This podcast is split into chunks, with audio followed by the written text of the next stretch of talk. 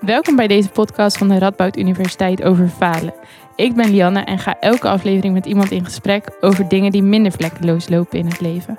Want als we eerlijk zijn, gaan dingen niet altijd even soepel. Vandaag spreek ik met Bo. Zij werkt als onderwijscoördinator bij de Radboud Universiteit en vertelt hier over hoe lastig zij het vindt om nee te zeggen. Dit noem je nou prutswerk, de podcast. Welkom Bo. Tof dat je hier bent. Hoe, uh, hoe zit je erbij? Ja, wel goed denk ik. Ik ben er uh, helemaal klaar voor. Oké, dat is super fijn. Kan je kort iets uh, over jezelf vertellen? zeker. Mijn naam is Bo. ik werk sinds september als onderwijscoördinator bij de Radboud Universiteit. ik heb daarvoor communicatiewetenschap gestudeerd en ik doe nu nog steeds een bestuursjaar bij Radboud Creative Collective. Cool. En wat houdt onderwijscoördinator zijn in? Um, ja, dat is vaak een vraag die mensen stellen. Ja. Uh, je hebt aan de universiteit natuurlijk bachelor, bacheloropleidingen en masteropleidingen.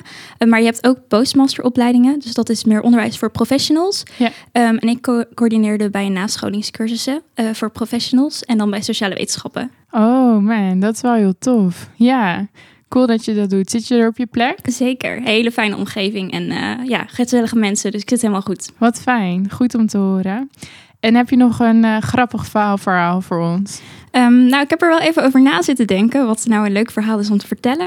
Um, en ik moest meteen denken aan een moment uh, een paar weken geleden. Toen ik uit eten was uh, met mijn moeder. En ik had me helemaal opgemaakt. En in mijn mooiste jurk was ik, was ik uit. Uh, en ook uiteraard met, uh, met hakken aan. En toen ben ik in een vol restaurant uh, uitgegleden. Dus oh. dat was wel even een ongemakkelijk momentje. Man, dat is niet waar je van droomt, nee. Zagen heel veel mensen Best wel wat. En er kwamen ook wat mensen naar me toe om te vragen of het wel ging. Dus dat maakte het wel extra ongemakkelijk. Liefst had ik gehad dat iedereen gewoon maar doorging. Maar dat ging niet helemaal op. Helaas, helaas. Nou, wel lief op zich dat mensen bezorgd zijn natuurlijk. Zeker, dat wel. Ja. Nou, je wil je verhaal delen over uh, grens stellen mm en nee zeggen. Wat is uh, hetgene waar je tegenaan loopt? Um, nou, ik merk dat ik eigenlijk al mijn hele leven door uh, heel veel moeite heb met grenzen stellen en nee zeggen. Hmm. Um, en dat is niet altijd iets vervelends natuurlijk, want je leert er wel een hele hoop uh, door over jezelf. Um, en je leert een hele hoop nieuwe dingen, uh, maar af en toe levert het ook een hele hoop stress op. Ja. Uh, dus dat is soms best een uh, moeilijke afweging om te maken. Ja, omdat je te veel dingen krijgt, zeg ja, maar. Ja, zeker. Oké, okay, en heb je daar nu voorbeelden van? Um, nou ja, op het moment uh, werk ik. Um, dus als onderwijscoördinator bij de Radboud Universiteit. En ik doe dus een bestuursjaar. en af en toe probeer ik ook nog wat te freelancen.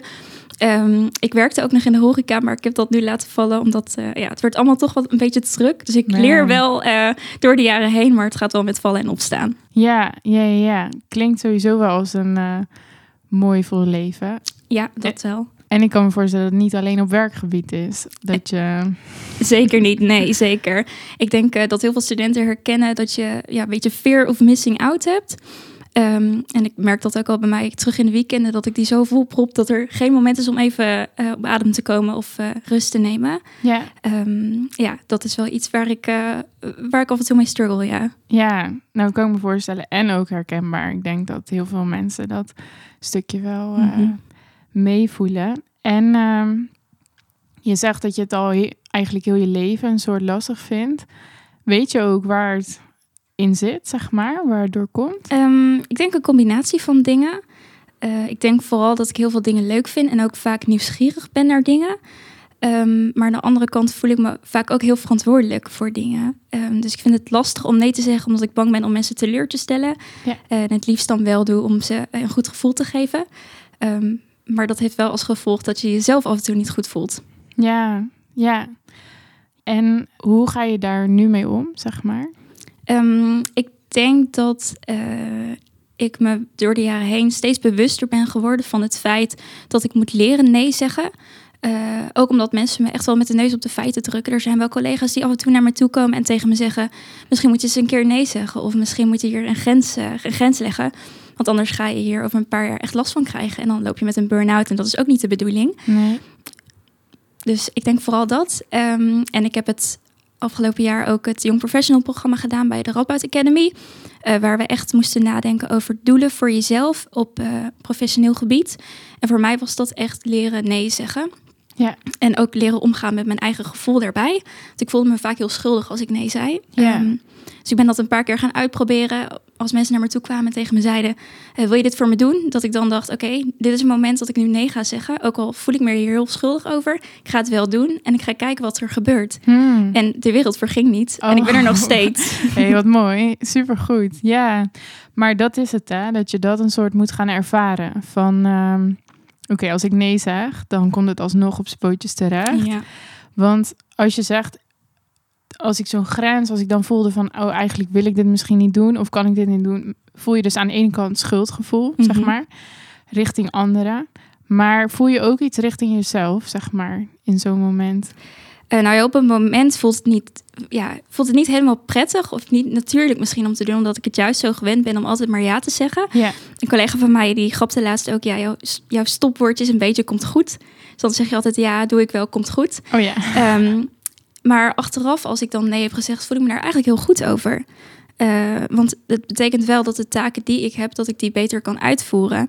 En soms is het ook niet een kwestie van nee zeggen of op, ja, of op dat moment misschien uh, zeg je wel nee, maar dan zeg ik nee, ik heb er nu even geen tijd voor. Maar ik kan het wel volgende week voor je doen. Of ik kan het wel op een ander moment voor je doen. Zodat je er toch zelf de regie ook in houdt. Ja, ja dat lijkt me wel lijkt me fijn, zeg maar. Als je merkt van hé, hey, um, dat ik nu nee zeg, wil ook niet betekenen dat ik dingen nooit kan oppakken of zo. Nee, maar. klopt. Dat je jezelf daarin ook meer ruimte geeft. Ja, ja dat is wel goed. En um, je zei dat je ermee bezig was met een Young Professional programma. Mm -hmm. Ik ben wel even benieuwd gewoon, wat is dat? Um, nou, Radboud Academy heeft het Young Professional programma. Ja. En dat is een programma voor mensen die volgens mij tussen de 0 en 5 jaar aan het werk zijn.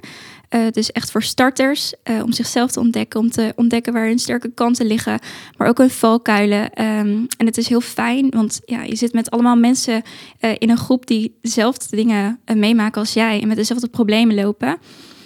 En ik had altijd het gevoel dat ik de enige was die het lastig vond om grenzen te stellen. En het lastig vond om in een omgeving te gaan werken waar er zoveel mensen zijn die zoveel meer weten dan jij. Uh, maar tijdens het programma ben ik erachter gekomen dat er veel meer mensen zijn die daar moeite mee hebben. En eigenlijk dezelfde struggle als jij hebben. Ja. Dat is heel prettig om, om te voelen. Ja, dat is wel bijzonder. Echt een meerwaarde, denk ik, dan om zo'n programma te volgen. Ja, zeker. En goed dat je het benoemt, want dat is eigenlijk ook wat ik hoop met deze podcast te bereiken. Dat mensen stoppen met denken dat ze de enige zijn uh, in waar ze doorheen gaan. Omdat het zoveel fijner is als je weet dat er meer mensen tegenaan lopen. En ook om advies kunnen vragen dan of zo. Of gewoon wat makkelijker daarin kunnen connecten misschien. Ja, ja het scheelt zoveel om er open over te zijn. En het er eens met andere mensen over te hebben. Dat kan op het begin heel, heel vreemd zijn of heel, heel gek voelen om je zo kwetsbaar op te stellen. Ja. Maar achteraf ben je er alleen maar heel blij mee. Ja, heel mooi dat je dat zo zegt. Ja, maar je bent bij dat programma gegaan om misschien maar met je grenzen om te gaan, zeg maar. Mhm. Of om daarmee te leren omgaan. Maar wanneer was nou voor jou een moment dat je dacht...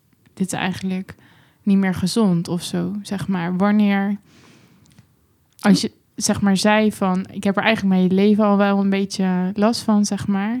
Vanaf wanneer dacht je eigenlijk wil ik hier iets in leren? Um, ik denk dat dat was toen ik uh, mijn bachelor heb gehaald.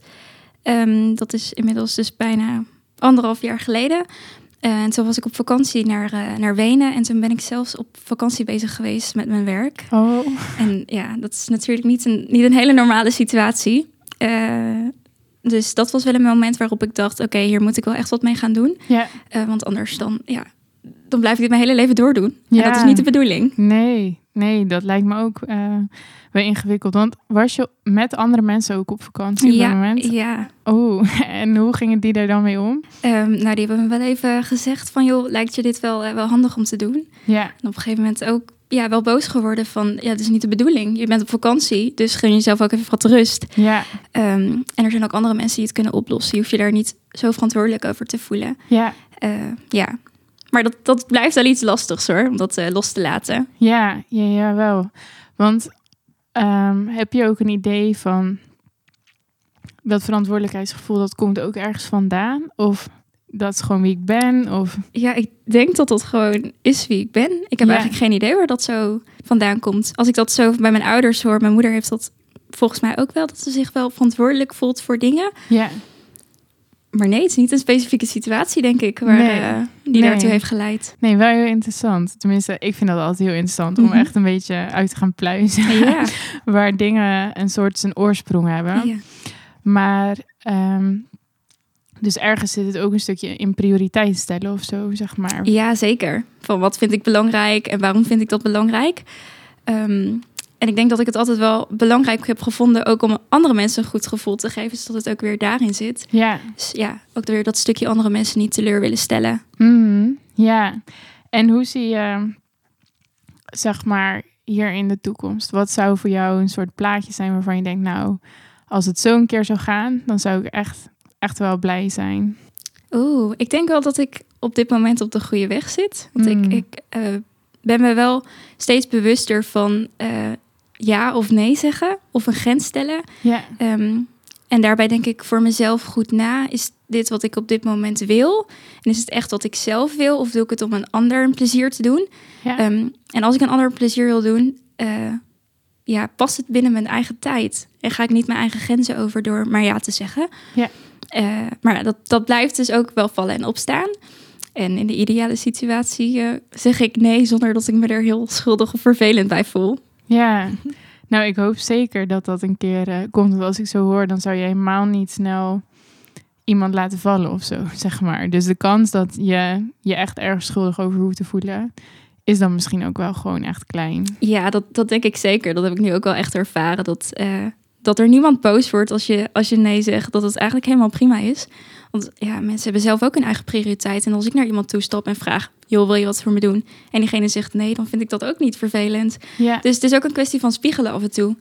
En bedenken, ja, als ik in zo'n situatie zou staan... dan zou ik het ook niet gek of vervelend of vreemd vinden. Ja, dat wel heel eh, verhelderend of zo om over na te denken. Ook die reflectievragen even stellen die je net al noemde. Mhm. Van voor wie doe ik dit? Eh, wat zijn mijn prioriteiten? Maar ook inderdaad kijken van hoe zou ik reageren als iemand dit bij mij doet? Het kan zoveel lucht geven, denk ik, Mhm. voor jezelf. Even ja. dat stapje terug. ja, dat is echt eh, een belangrijke tip, denk ik, voor veel mensen die eh, hier misschien ook mee zitten. En dat vroeg me sowieso af. Als we eh, kijken naar de luisteraars, zeg maar. Wat zou je hun willen meegeven? En misschien is dat nog wel verschillend voor studenten en medewerkers die luisteren. Oeh, dat vind ik een lastige. Voor studenten en medewerkers. Nou, ik denk dat voor allebei de tip is om af en toe even een stapje terug te doen. Ehm, en jezelf ook de tijd te gunnen om over dingen na te denken. Ehm, dus wat ik zei, met, die, met dat reflectie wat je net noemde. ehm, ja, als iemand naar je toe komt en diegene vraagt je iets en je weet het antwoord niet, of je weet eigenlijk niet zo goed of je na, ja of nee moet zeggen, of je weet niet of je er de tijd voor hebt, zeg dan even: Ik moet even kijken, ik denk er even over na en ik kom er straks op terug. Gun jezelf ook die ruimte om eh, ja, er even bij stil te staan en Ja. een stapje terug te doen. Ja, nou echt eh, heel belangrijk, denk ik, om dat te doen. Dus dank je wel voor het delen van je verhaal. En eh, succes met de weg die je aan het afleggen bent. Heel Dank- goed. Dankjewel, jij bedankt. Tof dat je hebt geluisterd naar deze aflevering van Prutswerk. Ik daag je uit om je te laten inspireren en ook jouw faalverhaal te delen met de mensen om je heen. De volgende keer ga ik in gesprek met de rector van onze universiteit over veel eisende omgevingen. Tot dan!